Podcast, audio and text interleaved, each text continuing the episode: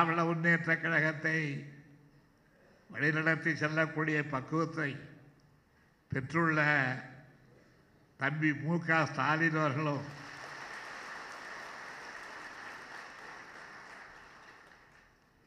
நான் இதை சொல்லுகிறவரையிலே உங்களுக்கு ஸ்டாலின் மீது நம்பிக்கை இல்லை போலும். நான் சொன்ன பிறகுதான் அவ்வளவு பேரும் சேர்ந்து கைதட்டுகிறீர்கள். நான் இந்த நம்பிக்கையை இன்றைக்கல்ல பேராசிரியர் இன்றைக்கு சொன்னாரே அதற்கு பிறகல்ல ஒரு ஆறு அல்லது ஏழு மாத காலத்துக்கு முன்னே ஸ்டாலினை பற்றி நான் குறிப்பிடும் பொழுது உழைப்பு உழைப்பு உழைப்பு அதற்கு பெயர்தான் ஸ்டாலின் என்று நான் அப்பொழுதே குறிப்பிட்டிருக்கின்றேன். அந்த உழைப்பின் தன்மையை அந்த உழைப்பின் மேன்மையை அந்த உழைப்பின் வலிமையை நீங்கள் இன்று உணர்ந்து கொண்டிருக்கின்றீர்கள். அது மாத்திரமல்ல வன்மை தன்மை மாத்திரமல்ல மென்மையும் உண்டு.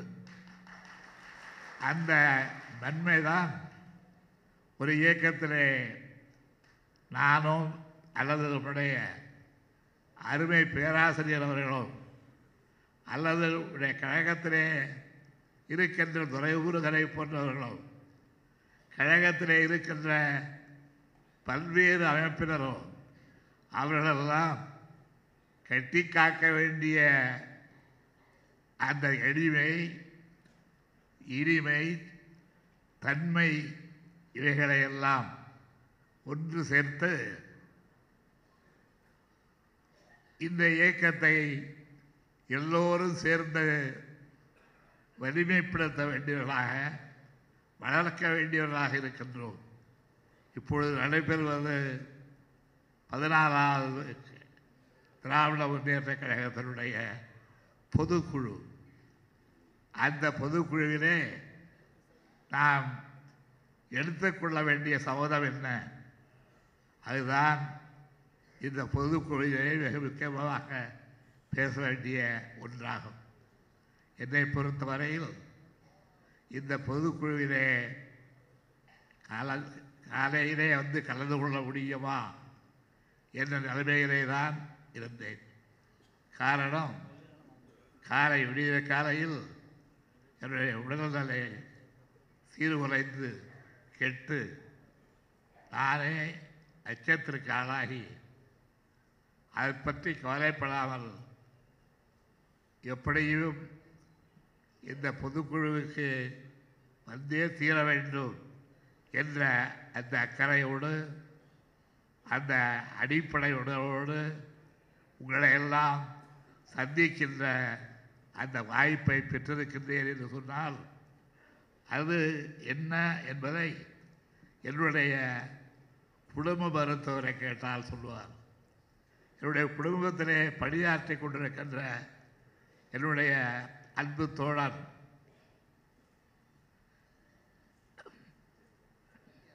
அவரை கேட்டால் சொல்லுவார் அப்படிப்பட்ட ஒரு நிலையில் இன்று காலையிலே பொதுக்குழுவுக்கு வர முடியுமா? என்ற கேள்விக்குறிக்கிடையே எழுந்து ஆனாலும் கடைசியாக இருக்கின்ற உயிர் ஒன்று. அது போக போவது ஒரு முறை. அது இந்த நல்ல காரியத்திற்காக போனால் என்ன? என்ற அந்த உறுதியோடு பொதுக்குழுவுக்கு நான் வந்தேன். எனவேதான் ரெண்டு நேரம் என்னால் இந்த பொதுக்குழுவிலே நம்முடைய பேராசிரியர் விளக்கிய போன்ற அரிய வழக்கங்களை ஆணித்தரமான வாதங்களை எடுத்து வைக்க இயலவில்லை. உங்களை எல்லாம் வந்து பார்க்க வேண்டும். உங்களோடு கலந்து பழக வேண்டும். உ- உங்களையெல்லாம் சந்தித்து உரையாட வேண்டும் என்ற அந்த ஒரே எண்ணம்தான். ஒரே நினைவுதான். இதற்கே சில தாய்மார்களுடைய கண்கள் கண்ணீரை பொழிகின்ற காட்சியை பார்க்கிறேன்.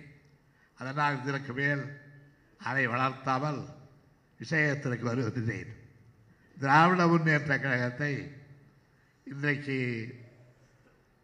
நம்முடைய பேராசிரியர்கள் எடுத்துச் சொன்னார்கள் அதே போல வழிநடத்த வேண்டிய பெரும்பொறுப்பை அவரும் நானும் இந்த கழகத்திலே இருக்கின்ற பல்வேறு அமைப்புகளும் தோழர்களும் தொண்டர்களும் ஏற்றுக்கொண்டிருக்கின்றோம் இந்த கழகத்திலே இருப்பவர்கள் எப்படிப்பட்டவர்கள்?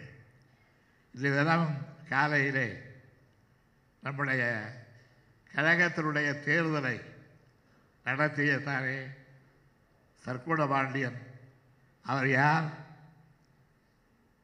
சர்க்குணபாண்டியன் என்றால் பல பேருக்கு நேற்று வரையிலே இன்றைக்கு தெரிந்த அளவுக்கு இவ்வளவு விவரமாக தெரியாது. நான் சொல்லப்போகிற இந்த செய்தியை பார்த்தால் கேட்டால் ஓ இவர்தானா குணவாண்டியன் என்று மூக்கிலே விரல வைப்பீர்கள். ஒரு காலத்தில் பல ஆண்டுகளுக்கு முன்பு சின்னஞ்சிறு சிறுமியாக பாவாடை கூட கட்ட தெரியாத அளவுக்கு பச்சை குழந்தையாக உலாவிக் கொண்டிருந்தவர்தான் சர்க்குண பாண்டியன் என்கின்ற அந்த குழந்தை. அந்த குழந்தையை ஆரம்பம் முதலே அவருடைய பெற்றோர்கள் எப்படி வளர்த்தார் என்பதை நான் அருகிருந்து பார்த்தவன். நான் அவர்கள் எப்படி வளர்க்கிறார்கள் எவ்வளவு அன்பை புரிகிறார்கள் என்பதையெல்லாம் நேரிலே கண்டவர். சொற்குண பாண்டியன் இன்றைக்கு குழந்தைக்கு தாயாகி கணவனுக்கு மனைவியாகி பெற்றோருக்கெல்லாம் பிள்ளையாகி நமக்கெல்லாம் திராவிட இயக்கத்தினுடைய ஒரு பெருமைமிக்க பெண்ணாகி மகளிர் அணியின் மங்காத வழக்குகளிலே ஒன்று என்று நிறைவேற்றிருக்கின்ற அந்த சர்க்குண பாண்டியன் கடந்த நாலு மாதங்கள் முன்பு வரையில் உயிருக்காக இருதய அதை சக்தி செய்து கொண்டு உயிருக்காக போராடியவர். அந்த போராட்டத்தின் போது நானும் பேராசிரியரும் நம்முடைய ரவி ஸ்டாலினும் துறைமுருகரை போன்றவர்களும் கட்சியிலே உள்ள தோழர்கள் அத்தனை பேரும் மருத்துவமனையே குடும்பமாக ஆக்கிக்கொண்டு கொண்டு நாங்கள் அங்கேயே இருந்து அந்த பெண்மணியை காப்பாற்றினோம். நினைத்து கூட பார்க்கவில்லை. சர்க்குணபாண்டியன் மீண்டும் நம்மிடையே வருவார். வந்து நாம் நடத்துகின்ற பொதுக்குழுவிலே தேர்தல் அதிகாரியாக அமர்ந்து தேர்தலை நடத்துவார் என்று அந்த இடத்தில் எண்ணி பார்க்கவில்லை. எப்படி வந்தது? ஏன் இந்த பெருவை இன்றளவு பேசக்கூடிய அளவுக்கு இந்த பெருவை எப்படி சர்க்குணமாண்டிகளால் பெற முடிந்தது அவர் சிந்திய கண்ணீர் அவர் செய்த தியாகம் அவர் காட்டிய தீவிரம். ஏழு சொல்கிறேன் என்றால் இந்த இயக்கத்திலே இருப்பவர்கள் மாத்திரமல்ல யாராக இருந்தாலும் அவர்கள் பெண்ணாக இருந்தாலும் ஆணாக இருந்தாலும் சுயநலத்திற்கு சிறிது இழந்தராமல் பொதுநலமே தங்களுடைய வாழ்க்கையின் பூரிப்பு என்ற அந்த உணர்வோடு இதற்கும் தயார் எந்த தியாகத்திலும் தயார் என்ற எண்ணத்தோடு யார் ஒருவர் உழைக்கிறாரோ அவர்களுக்கு இன்றைக்கு சர்க்குணபாண்டியனுக்கு கிடைத்த இந்த பிறவை எதிர்காலத்தில் நிச்சயமாக கிடைக்கும் என்று ஆத்திரவாளர்களுக்கெல்லாம் சொல்லி வைக்கின்றேன் ஏனென்றால் இதை சொல்வதற்கு காரணம் இந்த கட்சிக்கு போனால் என்ன ஆகும் என்று கட்சியையே உதாசீனப்படுத்தி கருத கருதுகின்றவர்கள் அப்படி கருதக்கூடாது. இந்த இயக்கம் யாரையும் கைவிட்டு விடாது. இந்த இயக்கம் எல்லோருக்கும் துணை நிற்கும். எல்லோருக்கும் பிறவி அளிக்கும். எல்லோருக்கும் வாழ்வளிக்கும் எல்லோரையும் தன்னுடைய குடும்பத்தலைவர்களாக கருதுவோம். என் உயிரினும் மேலான அன்பு உடன்பிறப்புகளே நான் சொல்வது அலங்கார வார்த்தை அல்ல. நம்முடைய பேராசிரியரோ மற்றவர்களோ சகோதரிகளே என்று அழைப்பது அலங்கார சொல்லல்ல நாங்கள் அவ் அவ்வாறு அழைப்பது எங்களோடு உங்களையும் சேர்த்து கொண்டு பேசுவது என்றென்றும் இந்த கழகம் இருந்தாலும் வாழ்ந்தாலும் நாம் ஒரே குடும்பம் என்ற அந்த உணர்வை வெளிப்படுத்தத்தான். அப்படிப்பட்ட இந்த இயக்கத்தில் ஊடுருவுகின்ற அந்நிய சக்திகளை பற்றி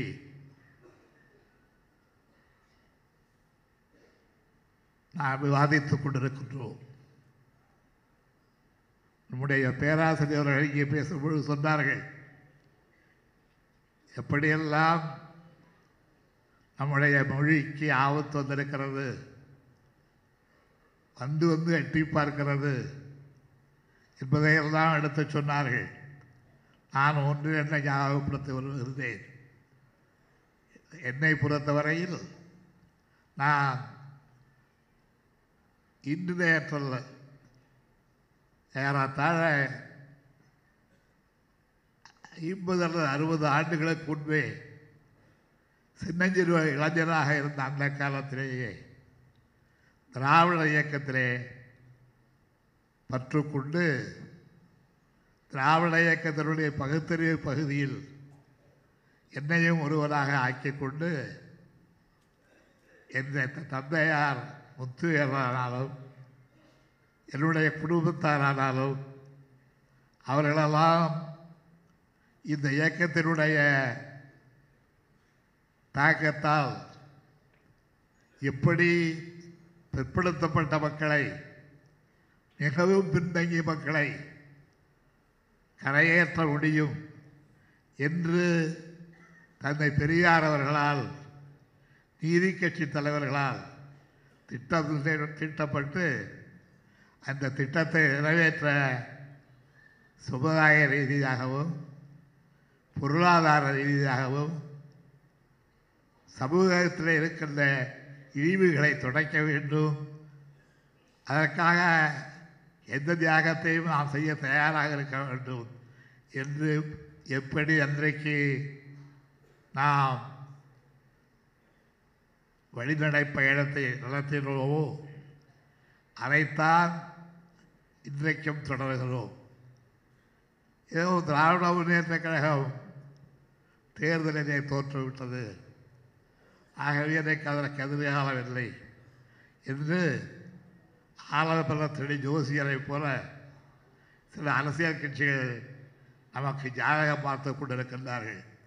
நாம் அந்த ஜாதகத்தை நம்பி அல்ல. இன்றைக்கு இந்த இயக்கத்தை நடத்துவது. நாம் நம்பி நம்பி இந்த இயக்கத்தை நடத்தி கொண்டிருக்கிறோம். அது ஆணவத்தோடு சொல்லப்படுகிற வார்த்தை அல்ல. நம்மை நம்பி இந்த இயக்கத்தை நடத்துகிறோம் என்றால் இந்த இயக்கத்தை வாழ நான் நம்முடைய உயிரையும் கொடுப்போம் என்ற அந்த உறுதியை நாம் பெற்றிருக்கிற காரணத்தால் தான் இந்த இயக்கத்தை நாம் நடத்துகின்ற அந்த ப- பணியினை தொடர்ந்து நடைபெற்று வருகின்றோம் திராவிட முன்னேற்ற கழகத்தை பொறுத்தவரையில் உங்களுக்கு நான் சொல்லுவேன் நீங்கள் மறந்துவிடக்கூடாது. இந்த இயக்கத்தை அழித்து விடலாம் ஒழித்து விடலாம். பூண்டற்று போகும்படி செய்து விடலாம் என்று எண்ணி யார் யாரோ முயற்சித்தார்கள். அவர்களுடைய முயற்சி எதுவும் பலிக்கவில்லை பலிக்க போவதுமில்லை. அப்படிப்பட்ட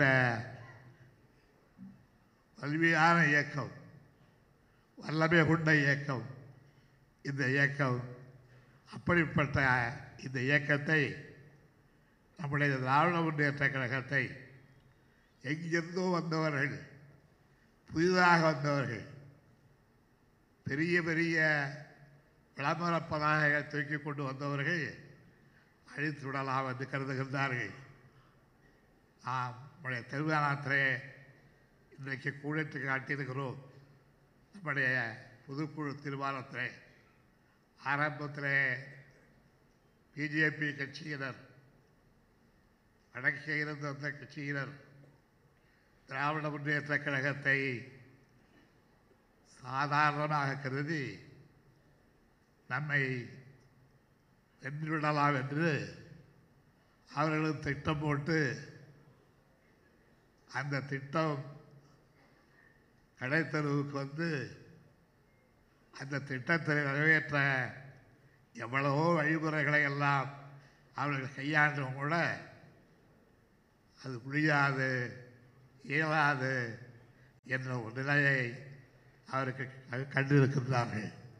ஏன் சொல்லுகிறேன் என்றால் நம்முடைய திராவிட முன்னேற்ற கழகம் எத்தனையோ பேரால் எத்தனையோ போர்முறைகளில் எத்தனையோ கட்சிகளுடைய தாக்கத்தால் எத்தனையோ எதிர்ப்புகளால் பகைவர்களால் சுருண்டு போய்விடும் அழிந்து போய்விடும் என்றெல்லாம் திட்டம் போட்டு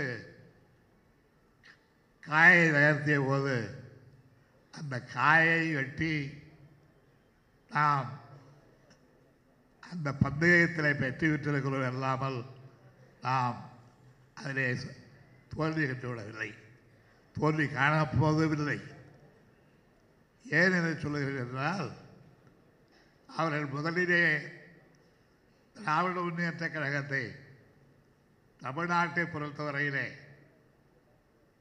அழித்து விடலாம் ஒழித்து விடலாம் என்று ஏதேதோ காயையெல்லாம் நகர்த்தினார்கள் ஆனால் அது சரிப்பட்டு வரவில்லை என்றதும் வரும் பொழுதே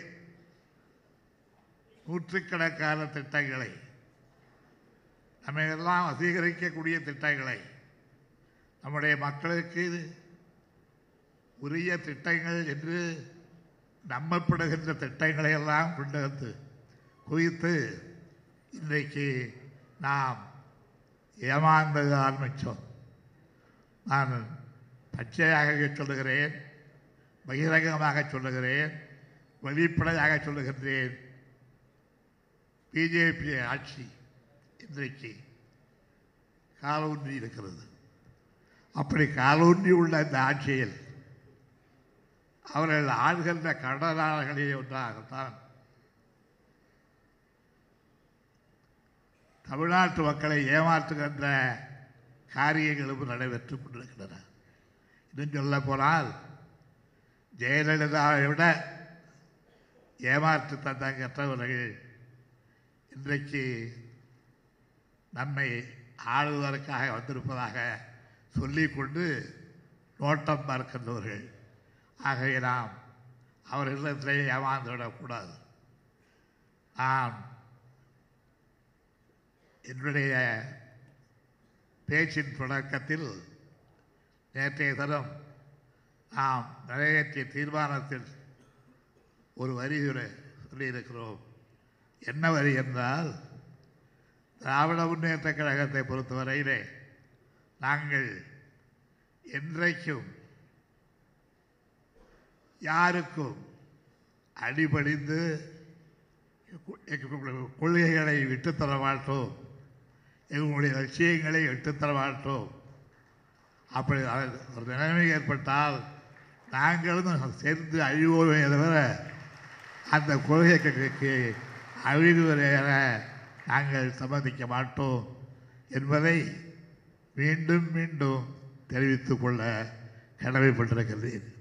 ஏனென்றால் நம்முடைய கழகத்திலே உள்ள இந்த கொள்கைகள் புனிதமானவை.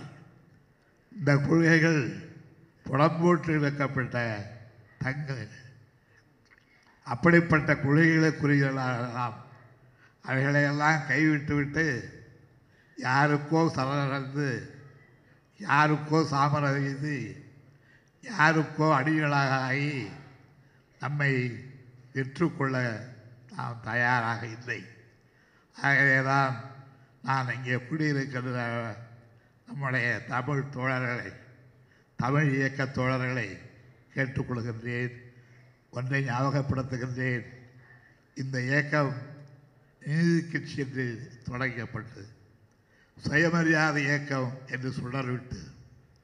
அதன் பிறகு இந்த இயக்கத்தை எப்படியெல்லாம் வளர்க்கலாம் என்பதற்கு அரும்பாடுபட்ட தந்தை பெரியாரும் பெரியார் அண்ணா அவர்களும் அழகிரிசாமி ஒன்றவர்களும் தியாகம் செய்து வளர்த்த இந்த இயக்கத்தை யாரும் களவாடி செல்ல சம்மதிக்க மாட்டோம் நாம் இந்த இயக்கத்தை கட்டி காப்போம். என்ற உறுதியை நாம் எடுக்கின்ற அந்த உறுதியை நிறைவேற்ற நம்மிடத்தில் ஏராளமான இளைஞர்கள் இருக்கின்றார்கள். இன்னமும் வந்து கொண்டிருக்கின்றார்கள். அந்த இளைஞர்களுடைய எழுச்சி தடைபடா குருதி ஓட்டமாக பொங்கி வழிந்து கொண்டிருக்கிறது. ஆகவே அந்த எழுச்சியை பயன்படுத்தி இந்த இயக்கத்தை மேலும் மேலும் வளர்ப்போம் என்ற உறுதியை உங்களுக்கு எடுத்துச் சொல்லி அந்த உறுதியை நிழல் என்று மானம் காப்போம் தன்மானம் காப்போம் தமிழர்களுடைய மானத்தை காப்போம். இந்த பொதுக்குழுவை பார்த்து நான் அடைந்திருக்கிற மகிழ்ச்சியில் பேச்சே வரவில்லை. எனக்கு கோபம் வந்தால் பேச்சு வரும். மகிழ்ச்சி வந்தால் பேச்சு வராது. ஒரு மாதுளம்பழத்தில் உள்ளே இருக்கின்ற அந்த விதைகள் எப்படி அடுக்கி வைக்கப்பட்டிருக்குமோ அதை போல் அடுக்கி வைக்கப்பட்டிருக்கிற பொதுக்குழுவை நான் பார்க்கிறேன். ஒரு மாதுளம்பழத்தினுடைய விதையை கூட எடுத்தால் அடுத்தது எடுக்க முடியும். ஒன்று கூட விலகவில்லை. தொடக்கத்திலிருந்து பார்க்கிறேன் இந்த மாதுளம்பழத்தினுடைய இனிப்பு எப்படி இருக்கும் என்று நான் எண்ணி பார்க்கிற போது தமிழகத்தினுடைய வருங்காலத்தை வளப்படுத்துகிற ஆற்றல் மிக்க ஒரு பொதுக்குழுவாக இந்த குழு அமைந்திருக்கிறது. ஏடுகளெல்லாம் எது எதையும் எழுதினார்கள். ஸ்டாலின் குளிக்கப் போகிற இடத்தில் அவர் துண்டை எங்கே போட்டார் என்று தேடிக்கொண்டிருந்தார்கள் பத்திரிகைக்காரர்கள். மற்ற இளைஞர்களெல்லாம் ஏதோ ஒரு வகையிலே ஒரு பெரிய மாற்றத்தை உண்டாக்குவதைப் போல ஒரு தவறான எண்ண ஓட்டத்தை உண்டாக்கிறார்கள் நான் சுருக்கமாக சொன்னால் கலைஞர் அவர்கள் தேர்ந்தெடுக்கப்பட்ட தலைவர் அல்ல.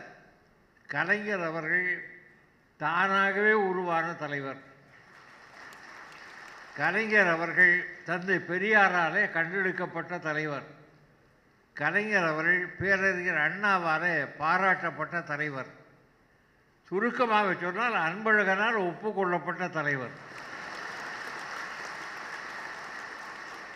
என்னுடைய நண்பர் என்னோடு ஒன்றாகவே படித்தவர் ஐந்து ஆண்டு காலம் அண்ணாமலை பல்கலைக்கழகத்தில் என்னோடு சேர்ந்து நெருங்கி பழகி பகல் நேரத்தில் சாப்பிடுவதற்கு அவருக்கு வருகிற சாப்பாட்டில் நானும் பங்கு கொண்டு சாப்பிட்டு இயக்கத்திலே ஒன்றாகவே சேர்ந்து கூட்டங்களுக்கு சென்று வந்து அண்ணாவுடைய அன்பை பெற்ற தம்பிகள் என்று முதல் முதலாக எங்கள் பெயரை சொல்லிக் கொள்ளக்கூடிய அளவுக்கு வாய்ப்பு பெற்று அப்படி இருந்த நாவலர் நெடுஞ்செழியன் அவருடைய தலைமை இந்த இயக்கத்தை காப்பாற்றாது. கலைஞருடைய தலைமைதான் காப்பாற்றும் என்று உணர்ந்து ஏற்றுக்கொண்டவர் நான். தந்தை பெரியார் அவர்கள் சொன்னார்கள் கருணாநிதி தான் இந்த இயக்கத்திற்கு தலைமை வகிக்க வேண்டும். கழகத்திற்கு முதலமைச்சராக அவர்தான் இருக்க வேண்டும். ஏனென்றால் அவன்தான் கொள்கை பற்று உள்ளவன் என்று பெரியார் சொன்னார். கொள்கை பற்று என்பது சாதாரணமானதல்ல. பதவி பற்று மிகச் சாதாரணம். அதிகாரப்பற்று சாதாரணம் அரசியலில் சில பதவிகள் சாதாரணம் கொள்கை பற்று அதை விட உயர்ந்தது. அந்த கொள்கை பற்றுடையவர் கலைஞர் என்று சொன்னார். அண்ணா சொன்னார் என்னுடைய தம்பிகளெல்லாம் என்னிடத்துல நெருங்கி பழகிறார்கள். என்னிடத்துல அன்புள்ளவர்களாக இருக்கிறார் நெடுஞ்செழியனாக இருந்தாலும் என்வி நடராஜனாக இருந்தாலும் அன்பழகனாக இருந்தாலும் சிபி சுற்றரசாக இருந்தாலும் நெருங்கி பழகிறார்கள். ஆனால் அவர்களெல்லாம் நான் என்ன நினைக்கிறேன் என்பதை எண்ணி பார்த்து செயல்படக்கூடியவர்களாக இல்லை. நான் அவரிடத்தில் சொல்ல வேண்டும். சொன்ன பின்னர் செய்வார்கள். கருணாநிதி ஒருவன் தான். நான் என்ன நினைக்கிறேனோ அதை எண்ணி பார்த்து செய்யக்கூடியவன் தான். இது நான் வெட்கமில்லாமலே சொல்கிறேன். அண்ணாவின் இடத்துல நெருங்கி பழகிய நான் அவரோடு இரு பத்து இருபத்தி நாலு மணி நேரத்தில் பத்து மணி நேரம் கூட இருக்கக்கூடிய வாய்ப்பை பெற்ற நான் அப்படி அன்புக்குரிய நான் அவரால் சில நேரத்தில் பாராட்டப்பட்ட நான் கலைஞரைத்தான் அண்ணா அப்படி சொன்னார் என்று சொல்வதற்கு காரணம் தமிழ் இனத்துக்கு ஒரு தலைவன் தேவை அது கருணாநிதி என்று அண்ணா சொன்னார். எனவே அப்படிப்பட்ட பெருமை பெற்றவர் கலைஞர். அவரை நீங்கள் தேர்ந்தெடுத்தீர்கள் என்றால் அந்த ஆச்சரியம் இல்லை அவரை தவிர வேறு யாரை தேர்ந்தெடுக்க முடியும்? அவரை தவிர இன்னொருவரை சொல்லுவதற்கு என்னை போன்றவர்களுக்கு வழி இல்லை. பல காரணங்கள். ஒரு காரணம் தம்பி ஸ்டாலின் என்னை விட ரொம்ப இளைஞன்.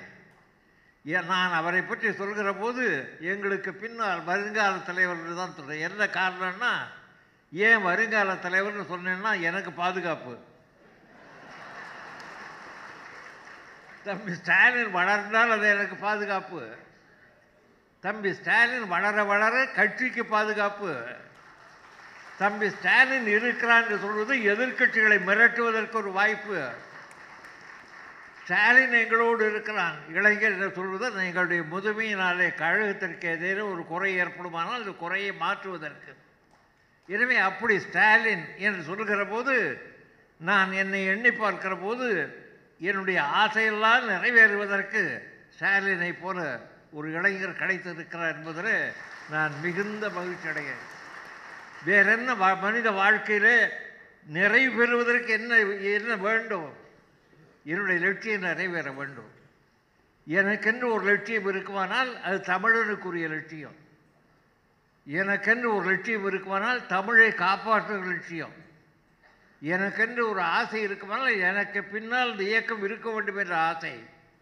எனக்கென்று ஒரு ஆசை இருக்க இருக்குமானால் கலைஞர் பெயரை காப்பாற்றக்கூடிய ஆற்றல் உழைத்த அடுத்த தலைமுறை நாட்டிலே வர வேண்டும் என்பது. இந்த தமிழ்நாடு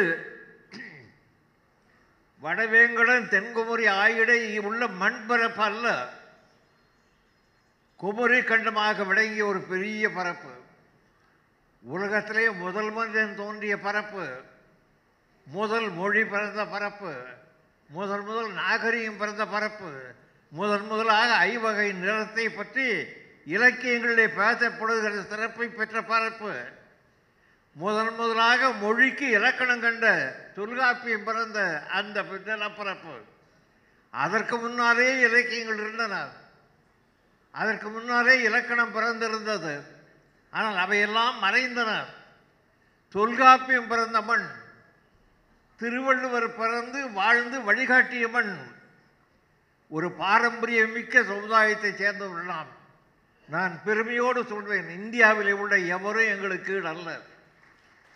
வேறு எந்த இனமும் தமிழினத்திற்கு ஈடு வேறு யாரும் திராவிடத்தை போல் பண்பாட்டில் திறந்தவர்கள் அல்ல. ஆரிய கலாச்சாரம் மிக சாதாரண கலாச்சாரம். ஆரிய கலாச்சாரம் ஈய பாத்திரம். தமிழ் கலாச்சாரம் வெள்ளி பாத்திரம். எனவே அப்படிப்பட்ட அந்த பாத்திரத்தை காப்பாற்றுகிற ஒரு பெரிய பொறுப்பு திராவிட முன்னேற்ற கழகத்திற்கு. நம்மை போல் இன்னொரு இயக்கம் இந்தியாவிலே தோன்றவில்லை.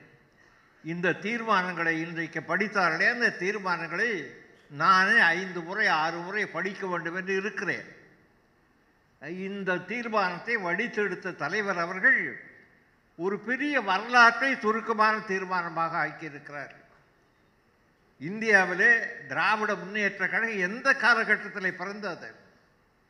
அதற்கு முன்னால் எந்த அரசியல் கட்சிகள் இருந்தன?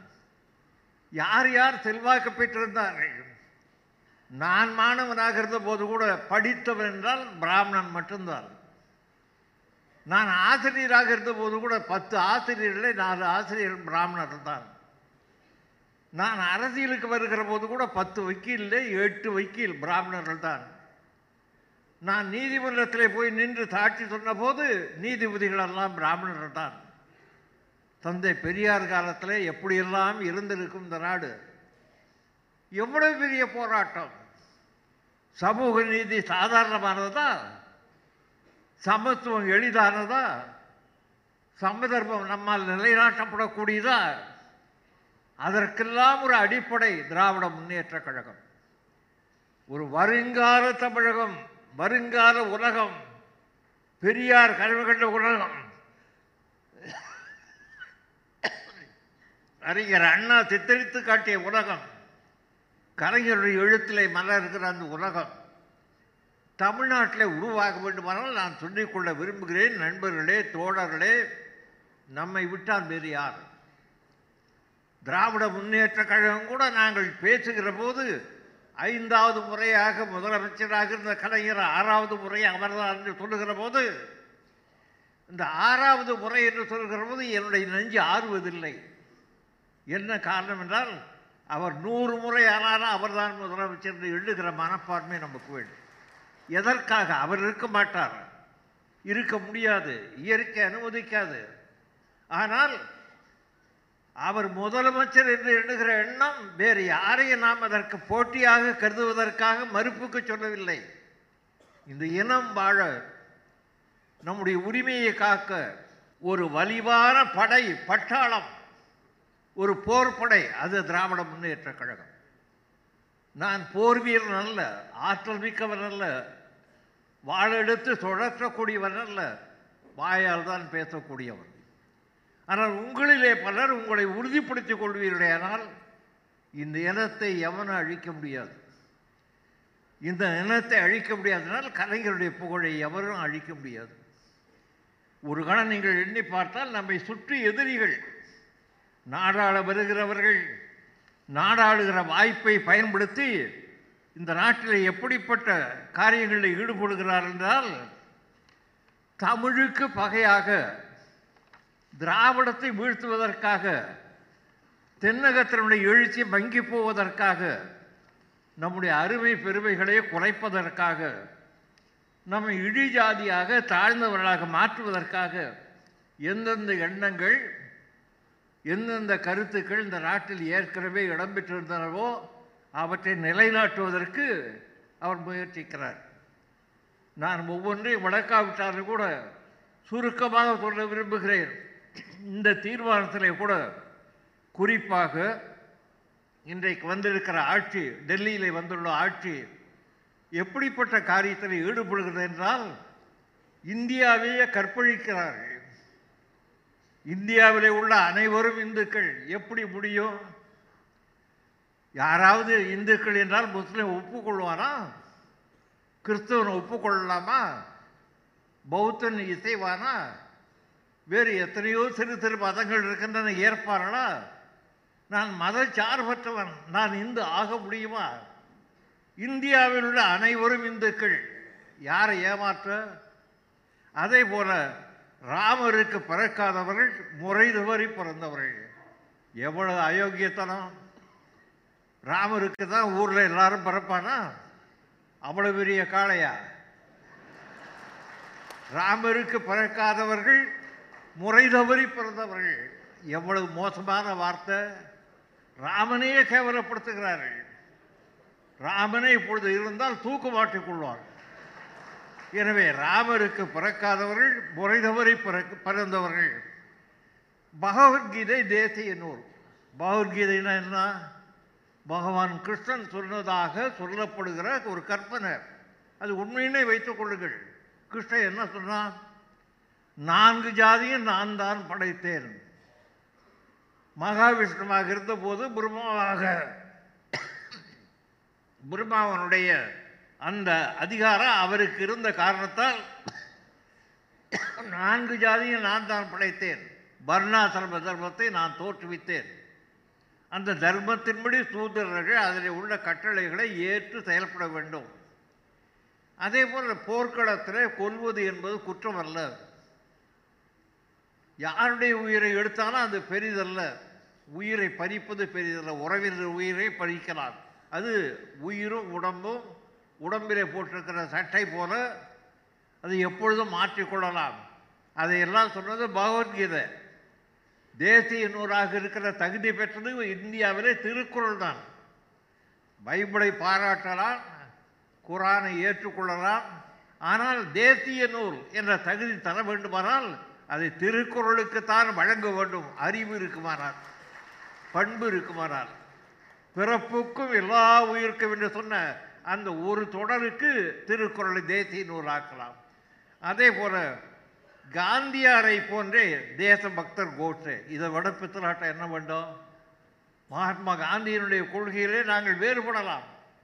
ஆனால் மகாத்மா காந்தியினுடைய தகுதி என்ன உயர்வு என்ன கோட்சையினுடைய அநீதி என்ன கோட்சையினுடைய வன்முறை செயல் என்ன? மகாத்மா காந்தி உயிரையே போக்கியவன். அவன் மகாத்மா காந்தியாக கருதப்பட வேண்டும். என்று காந்தியாரை போலவே தேசபக்தர் என்று சொல்வது என்ன நியாயம்? காந்திக்கு பதிலாக கோட்ஸை நேருவைத்தான் சுட்டிருக்க வேண்டும். இது இதை விட அக்கிரமம். காந்தியை தொட்டது அக்கிரமம் என்றால் நேருவை சுட்டால் அக்கிரமம் தான். அந்த அநியாயத்தை எல்லாம் நியாயப்படுத்துகிறார்கள். நாடு முழுவதும் கோட்சேவுக்கு சிலைகள் அமைக்க வேண்டும். சிலைகள் அமைப்பதை விட கழிவிடங்கள் கட்டலாம். கோட்ஸே பெயரால் ஏன்னா அவன் செய்த செயலுக்கு அந்த அக்கிரமத்திற்கு அநீதிக்கு நாம் கழிவிடம்தான் கட்ட முடியுமே தவிர சிறை வைக்க முடியாது. அதே போல கிறிஸ்துமஸ் நாளை நல்லாட்சி நாளாக அனுசரிப்பது. நான் கிறிஸ்தவன் அல்ல. கிறிஸ்துமஸ் நாளை அனுசரிப்பவர் கூட அல்ல. ஆனால் அந்த நாளை மாற்றி நல்லாட்சி நாளாக அனுசரிக்க வேண்டும் என்று சொல்வது எதற்காக? கிறிஸ்துவஸ் என்பதனுடைய முக்கியத்துவத்தை குறைப்பதற்காக. எனவே இது மதவாதம் அல்லவா? கேந்திரிய வித்யாலய பள்ளிகளில் சமஸ்கிருதத்தை கற்பிக்க முயற்சி நடவடிக்கை எடுக்கிறார். சமஸ்கிருதம் தேவையா? நாட்டு மக்களுக்கு அவரவர் தாய்மொழி இந்தியாவில் உள்ள அத்தனை மாநிலத்திலையும் தாய்மொழி இருக்கிறது. சமஸ்கிருதம் வாழாத மொழி இறந்து போன மொழி. மனோன்மணி சுந்தரனார் சொல்வதை போல் ஆரியம் போல் உலக விளக்கு அழிந்து ஒழிந்து சிதையாவும் சீரிடமை திறமை என்று செயல் வாழ்த்துதுமே வாழ்த்துதுவே என்று தமிழை வாழ்த்துகிறார். இறந்து போன மொழி வடமொழி என்கிறார். வடமொழி தான் நமக்கு வீழ்ச்சியை கேவலத்தை இழிவை ஜாதியை தீண்டாமையை இவ்வளவு ஏற்படுத்தியது வடமொழி தான். வடமொழி சாஸ்திரங்கள் தான் நம்மை வீழ்த்தின. அந்த சமஸ்கிருதம் கேந்திரிய வித்யாலயா பள்ளிகளில் அது ப- கற்பிக்கப்பட வேண்டும். சமஸ்கிருத வாரம் கொண்டாடப்பட வேண்டும். தில்லி ஜவஹர்லால் நேரு பல்கலைக்கழக விடுதி மாணவர்களுக்கான தொற்றறிக்கையில் ஆங்கிலம் அகற்றப்பட்டு இந்தியை மட்டுமே பயன்படுத்துவது என்று ஒரு கொள்கை அறிவிக்கப்பட்டிருக்கிறது. இதெல்லாம் இந்தியாவை இந்து ராஷ்டிராவாக மாற்றுவது. இந்தியாவை திராவிட நாடு என்று பிரிக்க வேண்டும் என நாங்கள் கேட்காவிட்டாலும் தனிநாட்டு உரிமைக்காக நாங்கள் வாதாடாவிட்டால் இருக்கிற அண்ணா காட்டிய பாதையில் நாங்கள் அதை கைவிட்டாலும் இவருடைய இனத்தை அழிப்பதற்கு திராவிட கலாச்சாரத்தை அழிப்பதற்கு பண்பாட்டை அழிப்பதற்கு பல்வேறு கலாச்சாரங்களுடைய ஒன்று ஒருமைப்பாடு தான் ஒருமைப்பாடு நிலைதான் இந்தியா என்ற அந்த எண்ணத்தை போக்குவதற்கு இன்றைக்கு இருக்கிற ஆட்சி நடந்து கொள்கிற இந்த முறைகேடுகளை இந்த அநீதியை அக்கிரமத்தையெல்லாம் எதிர்க்க மலை குறைந்தாலும் நிலை குறையாத மனப்பான்மையோடு செயல்படக்கூடிய கலைஞர் போன்ற ஒரு தலைவர் இருந்தால்தான் இவைகளையெல்லாம் எதிர்த்து செயல்பட நமக்கு ஒரு பெரிய ஆற்றல் பிறக்கும் ஒரு பாதுகாப்பு பிறக்கும். நமக்காக அல்ல நம்முடைய எதிர்கால சந்ததிக்காக நம்முடைய பேரனுக்காக பேரனுடைய பிள்ளைகளுக்காக அவன் அடையாளத்தை இழந்துவிடக்கூடாது என்பதற்காக நம்முடைய தமிழ் மொழி பேச்சு வழக்கிலே தவிர செயலில் எழுத்தில் இல்லாமல் போய்விடக்கூடாது என்பதற்காக தமிழ் பண்பாடு காப்பாற்றப்பட வள்ளுவன் வழி வாழ. வள்ளுவன் வழிதான் கலைஞர் வழி கலைஞர் வழிதான் கழக வழி அந்த வழியை நீங்களெல்லாம் உணர்ந்து செயல்பட வேண்டும் என்று கேட்டு வெற்றி பெற்று வந்தவர்களையெல்லாம் வரவேற்கிறேன். வெற்றி பெற முடியாதவர்களை நான் பாராட்டுகிறேன் வாழ்த்துகிறேன். கழக தோழர்களாக இருங்கள். கண்ணியமான மொழிப்பற்றோடு வாழுங்கள். இனத்தை காப்பாற்றுங்கள். இனம் உங்களை காப்பாற்றும் என்று கூறி என் உரையை நிறைவு செய்கிறேன். வணக்கம். இரண்டாவது முறையாக கழகத்தின் பொருளாளராக தலைவர் பொதுச் செயலாளர் அனுமதியோடு நானும் வேட்புமனு தாக்கல் செய்து அதை திராவிட முன்னேற்ற கழகத்தில் இருக்கக்கூடிய பொதுக்குழு உறுப்பினர்கள் அத்தனை பேரும் ஒருங்கிணைந்து ஒருமனதாக ஏற்றுக்கொண்டு என்னையும் தேர்ந்தெடுத்திருக்கிறார்கள். அதற்காக நான் முதலில் என்னுடைய இதயமார்ந்த நன்றியை தலைவர் அவர்களுக்கும் பொதுச் செயலாளர்களுக்கும் என்னை ஏகமனதாக தேர்வு செய்திருக்கக்கூடிய பொதுக்குழு உறுப்பினர்களுக்கும் நன்றி தெரிவிக்க விரும்புகிறேன். அண்ணன் துரைமுருகன் அவர்கள் இங்கே பேசுகிற போது ஒன்றை குறிப்பிட்டு சொன்னார். என்னை பாராட்டி பேசுகிற நேரத்தில் அவருக்கு இருக்கக்கூடிய இந்த உரிமையின் காரணமாக எடுத்துச் சொன்னார். தாய் எட்டடி பாய்ந்தால் குட்டி பதினாறு அடி பாயும் என்று. ஆகவே நான் ப பதினாறு அடி பாய்ந்தால் அது தலைவருக்கு அழகல்ல. அதைவிட அதிகமாக பாய்ந்தால்தான் தலைவருக்கு உரிக்கக்கூடிய பெருமை உண்டு. ஆக பதினாறு அடி அல்ல முப்பத்தி ரெண்டு அடி பாய்வதற்கு நான் தயாராக இருக்கிறேன். அப்படி பாய்ந்தால்தான் அது தலைவருக்கு பெருமை தலைவருக்கு சிறப்பு. ஆக அந்த உறுதியை நான் இந்த நேரத்தில் இரண்டாவது முறையாக தேர்வு பெற்றிருக்கக்கூடிய இந்த நேரத்தில் பெருமையோடு தெரிவிக்க விரும்புகிறேன். என்னை பொறுத்தவரையில் இந்த பொதுக்குழு கூட்டத்தில் நான் எடுத்து கூற விரும்புவது ஏற்கனவே ஒரு ஐந்தாறு மாதங்களாக நான் தமிழகத்தில் இருக்கக்கூடிய எல்லா மாவட்டங்களுக்கும் அது மட்டுமல்ல கழகத்தினுடைய உட்கட்சி தேர்தல் நடைபெற்று கொண்டிருக்கக்கூடிய இந்த காலகட்டத்தில் ஒரு ஆய்வுப் பணியை மேற்கொண்டேன் என்பது உங்களுக்கெல்லாம் நன்றாக தெரியும். தலைவருடைய பொதுச் செயலாளருடைய அனுமதி பெற்று அந்த பயணத்தை நான் மேற்கொண்டேன். ஏறக்குறைய ஒரு தொண்ணூத்தொன்பது சதவிகிதம் அந்த பணியை நான் முழுமையாக முடித்திருக்கிறேன். இன்னும் ஒரு சதவிகிதம் மிச்சம் இருக்கிறது. ஆக அந்த ஆய்வுப் பணியை மேற்கொண்ட நேரத்தில் அந்தந்த மாவட்டத்திலே நடைபெற்ற அந்த ஆய்வுக் கூட்டத்தின் மூலமாக நான் பெற்ற அனுபவங்களை எல்லாம் அடிக்கடி தலைவரிடத்திலே பொதுச் செயலாளரிடத்திலே நான் வந்து சொல்லியிருக்கிறேன். இங்கு இருக்கக்கூடிய பலர் அந்த செய்திகளை ஏற்கனவே நீங்கள் அறிந்திருக்கக்கூடும். இருந்தாலும் நான் இந்த கூட்டத்தின் இந்த பொதுக்குழு கூட்டத்தின் மூலமாக நினைவுபடுத்த விரும்புவது அந்த ஆய்வுக் கூட்டங்களில் நான் பெற்ற அனுபவங்களை இங்கே சிலவற்றை நான் குறிப்பிட்டு சொல்ல வேண்டும் என்று சொன்னால் அது கழகத்திற்கு பல்வேறு பணிகளை பொறுப்பேற்று பணியாற்றக்கூடியவர்களுக்கு உதவியாக இருக்கும் துணையாக இருக்கும் என்கிற அந்த நம்பிக்கையோடு நான் இங்கே அதை தெரிவிக்க விரும்புகிறேன். ஒவ்வொரு மாவட்டத்திற்கு நான் ஆய்வுக் கூட்டத்திற்கு செல்லுகிற போது ஒரு நாள் முழுமையாக ஒரு ஒரு மாவட்டத்தில் ஆய்வுக் கூட்டத்தை நடத்தியிருக்கிறேன்.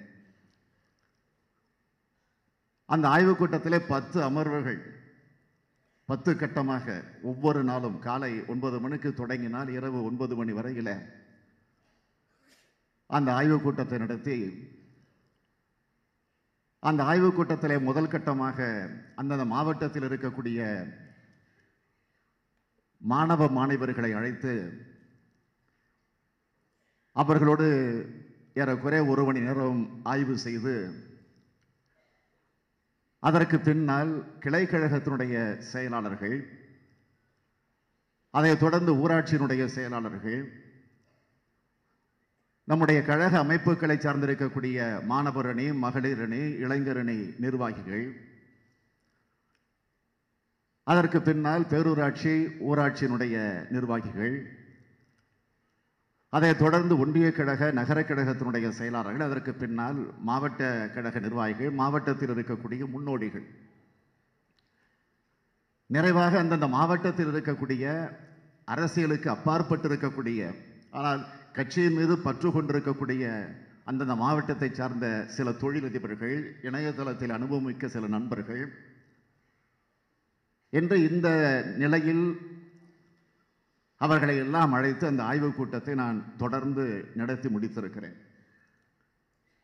ஆக அந்த ஆய்வுக் கூட்டத்தின் மூலமாக அறிந்த நான் புரிந்து கொண்டிருக்கக்கூடிய எனக்கு தெரிந்த அந்த செய்திகளை இங்கே எடுத்துச் சொல்ல வேண்டும் என்று சொன்னால் ஒன்றை முக்கியமாக குறிப்பிட விரும்புவது கழக அமைப்புகளை பொறுத்த வரையில்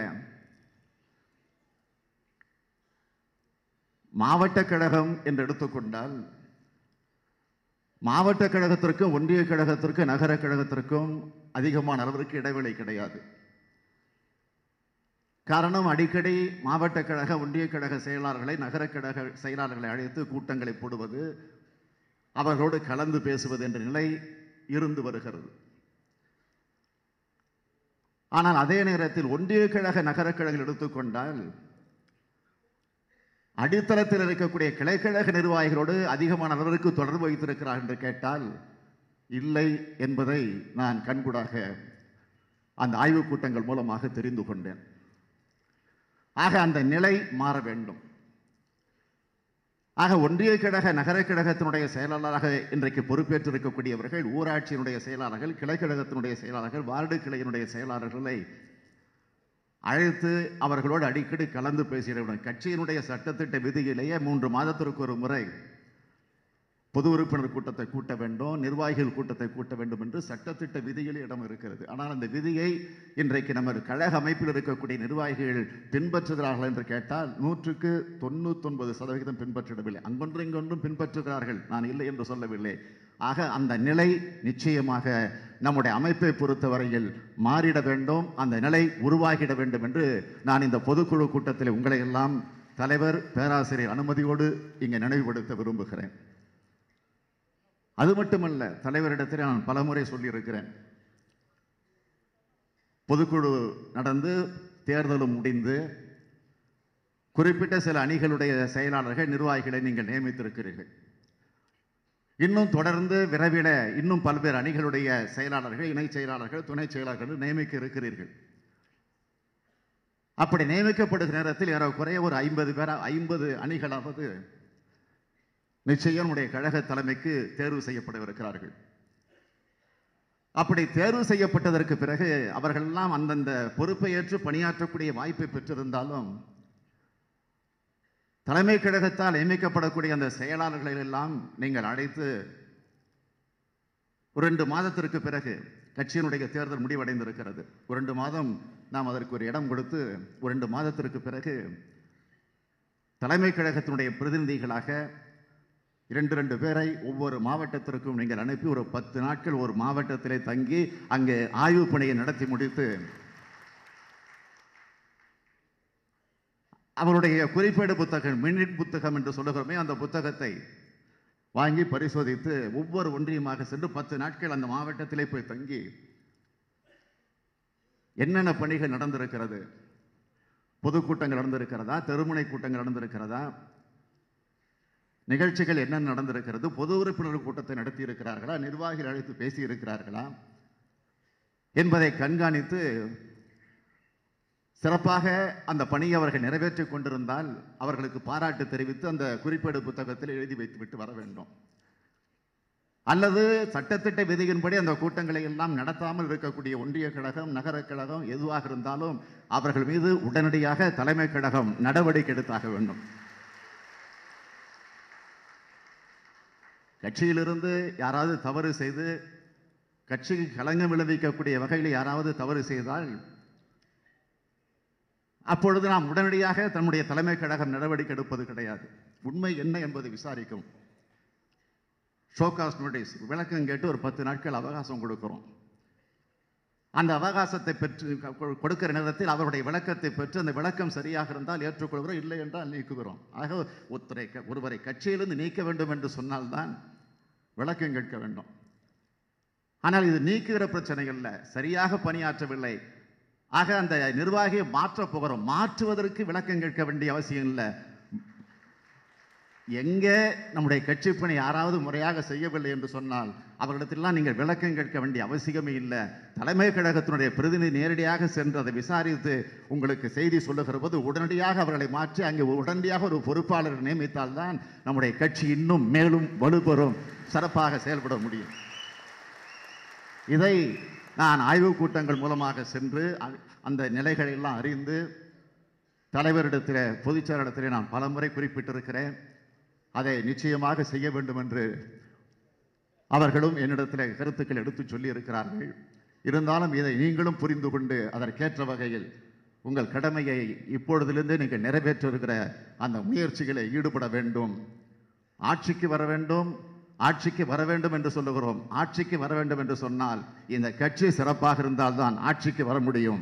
ஆகவே இந்த இயக்கத்தை வலுவோடும் பொலிவோடும் உருவாக்கி தருவதற்கு நீங்கள் அத்தனை பேரும் துணை நிற்க வேண்டும். அப்படி துணை நிற்கிற போது உங்களோடு சேர்ந்து நானும் என்னுடைய கடமை ஆற்ற உறுதி எடுக்கக்கூடிய நிலையில் இரண்டாவது முறையாக இந்த பொருளாளர் பொறுப்பினை உங்களுடைய அன்போடு ஏற்று விடைபெறுகிறேன். நன்றி வணக்கம்.